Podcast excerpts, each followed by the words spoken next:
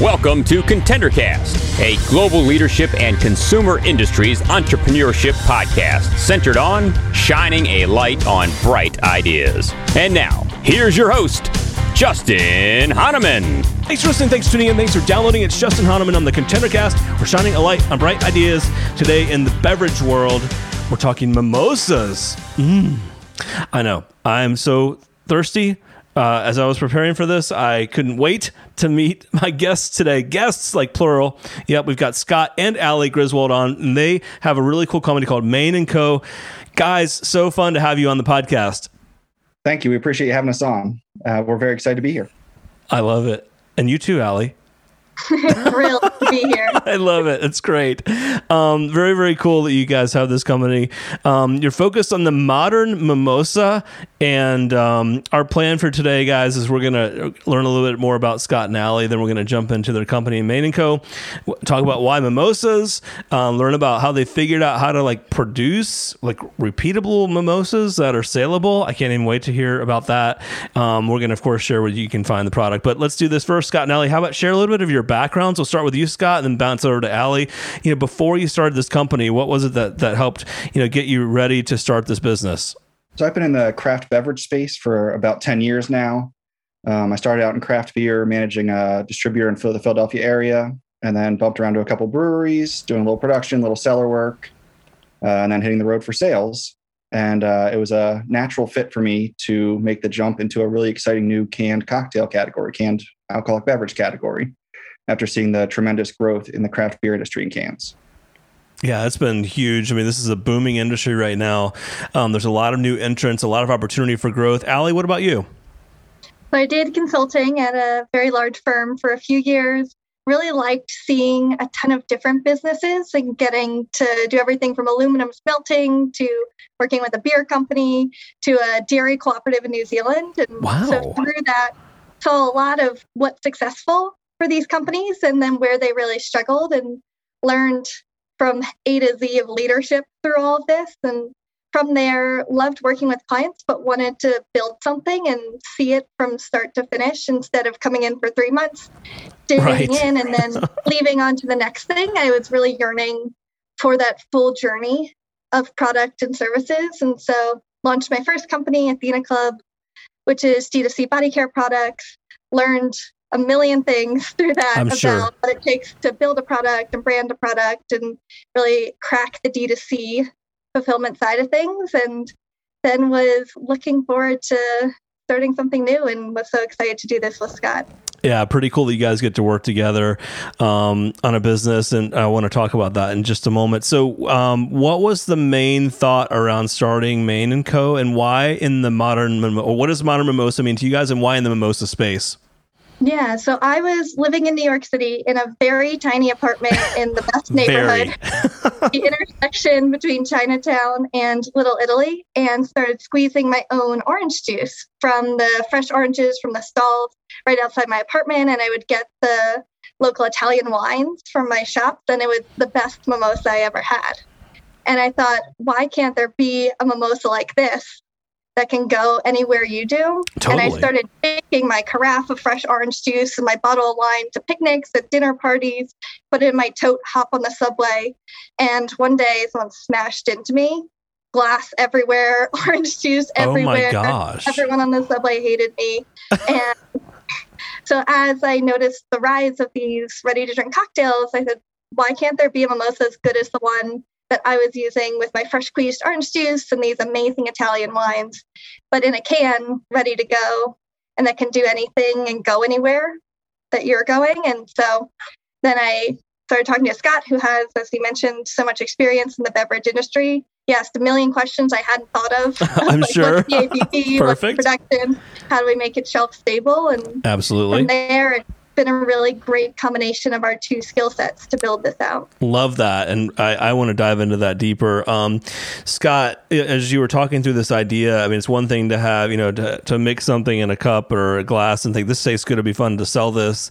It's another to package it, have it saleable. You mentioned shelf stable, um, get the mix right, the recipe, shelf life, and whatnot. Like, what did that look like as you guys were um, working through the initial idea here?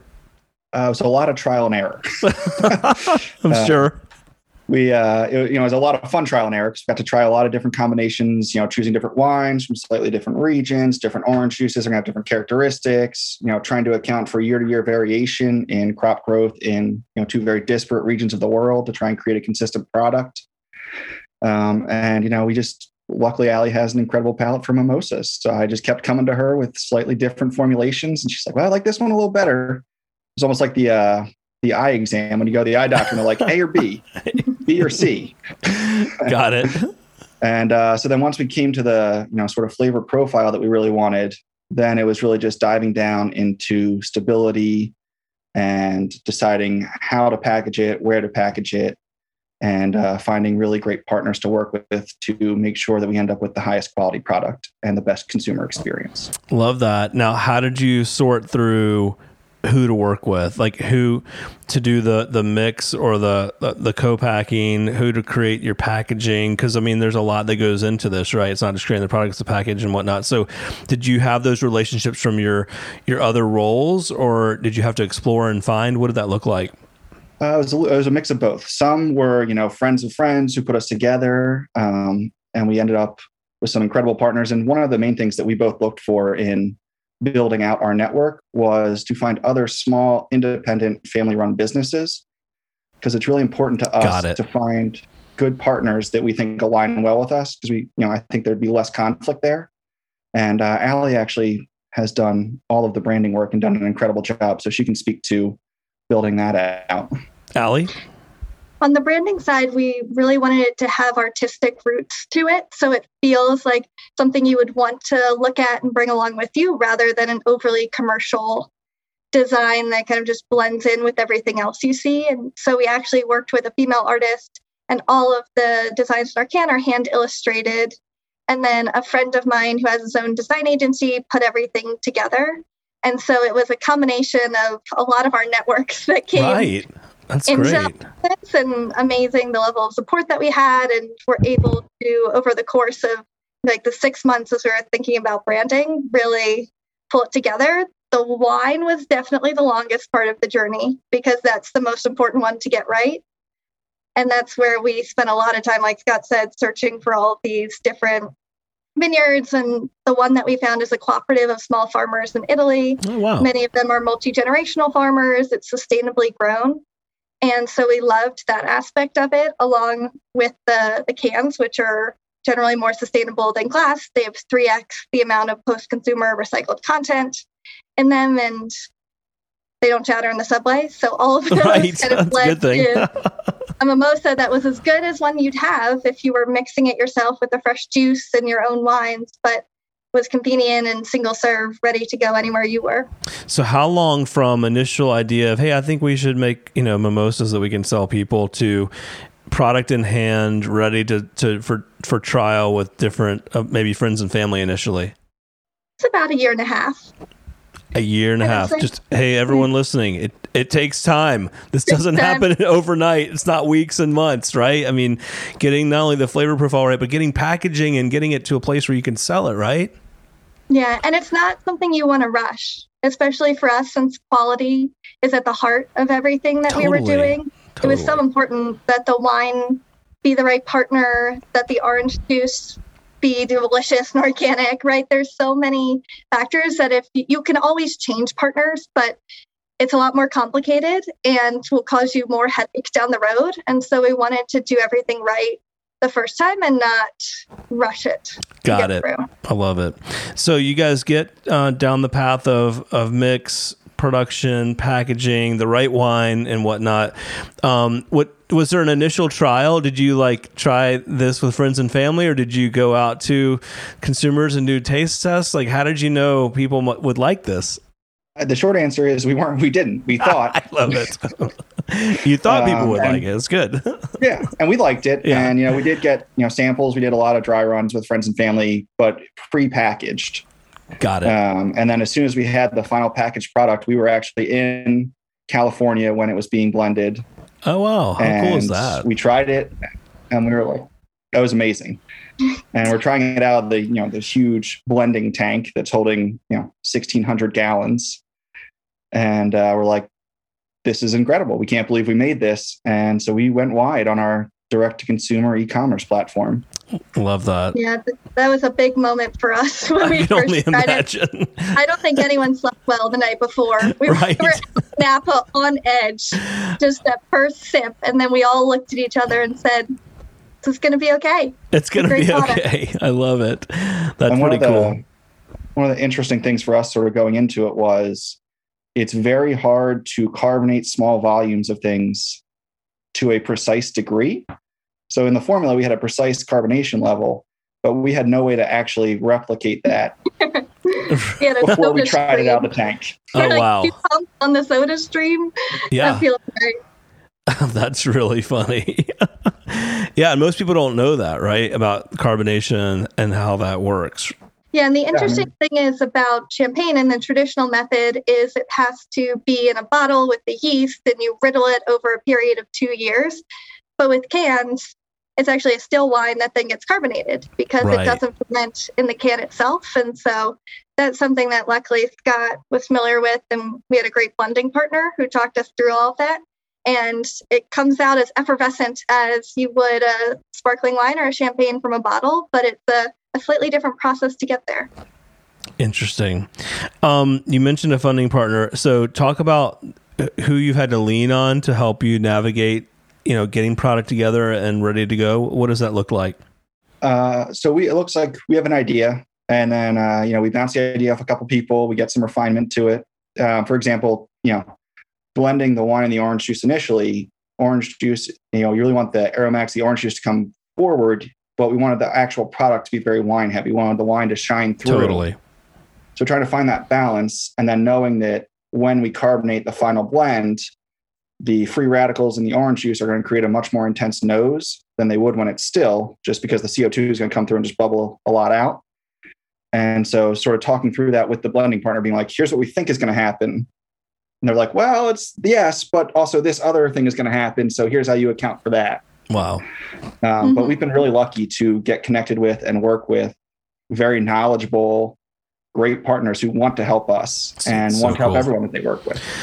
Uh, earlier, you mentioned that you guys each uh, kind of have your your role, your thing. Like uh, for you guys, is there one thing or a couple that each of you are best at? You know what I mean in terms of you div- dividing up the leadership and growth of the business. Um, what does that look like? I think that's what really works about our partnership is we have very diverse skill sets and interests and we are very close in age. We're about 18 months apart. And Oh. I think because of that, charted our own path. And now we're able to fuse them together in creating this product. And so I do a lot of the financial side of it, the branding, the more like supply chain and product sourcing of the packaging and the social media, all of the, the more creative things, and then the financial things. And then Scott, I'll let you talk to to your yeah, side. and then I, you know, I do a lot of the product development, sourcing of ingredients, formulation recipe, and then we're getting ready to start doing some wholesale. So I'll be managing the wholesale distribution. Got it. Great segue. Um, Thanks for uh, yeah. for taking that on. Um, uh, you're you're direct to consumer today. You've got different um, pack sizes and box sets and whatnot. Um, what does that look like for you as you go to market? And do you have to pay attention to the three tier distribution model in, in the U.S. or are you able to get around that? What does that look like? Uh, we definitely have to interact with the three tier system. Unfortunately, Right. three tier system gets everybody. yeah. so And we definitely, yeah. you know, some of our early steps were definitely for the direct. We launched direct to consumer e-commerce. So navigating that was, you know, all involving the three tier system, trying to figure out what we can, can't do, where we can, can't go. Exactly. And now that we're getting ready to do wholesale, we're we're back in the thick of it. Uh, uh, you know, a little more complicated actually because every state is so different for right. actual wholesale distribution, whereas e-commerce is fairly uniform throughout the country. Um, so we are in the weeds right now of three tier of solving uh, for that, right? Yeah. yeah.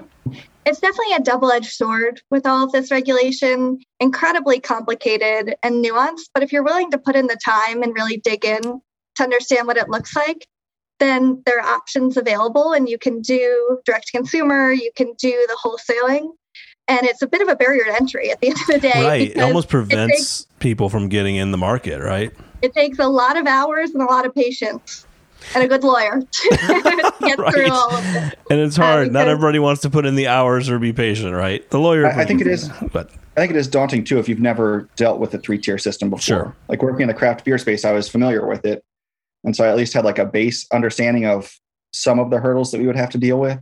But I think if you were coming in cold, it would feel overwhelming because you'd think it's just like any other product. Where you're like, hey, I made a product, I'm going to go sell it right. to someone.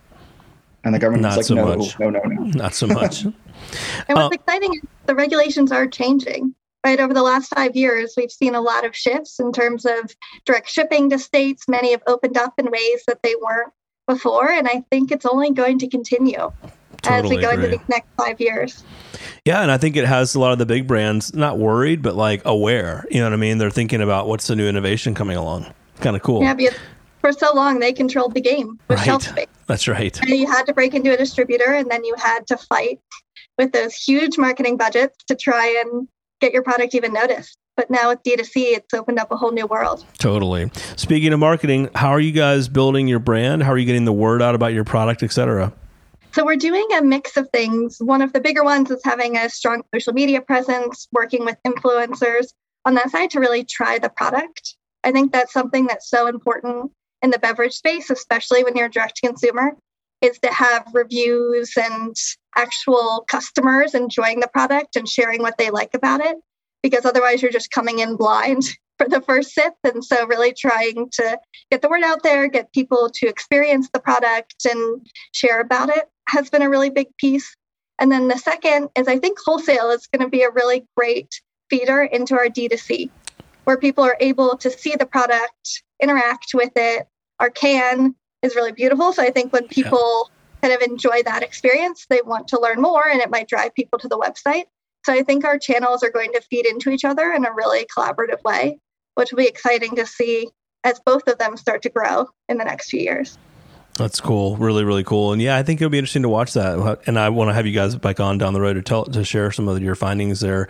Um, Scott, you know, you think about product mix and and you know formulation. What what's ahead? Is it only mimosas? Is it other? I'll call it line extensions. Other types of related drinks. Like, what do you guys see as in your you know your funnel of what could be down the road?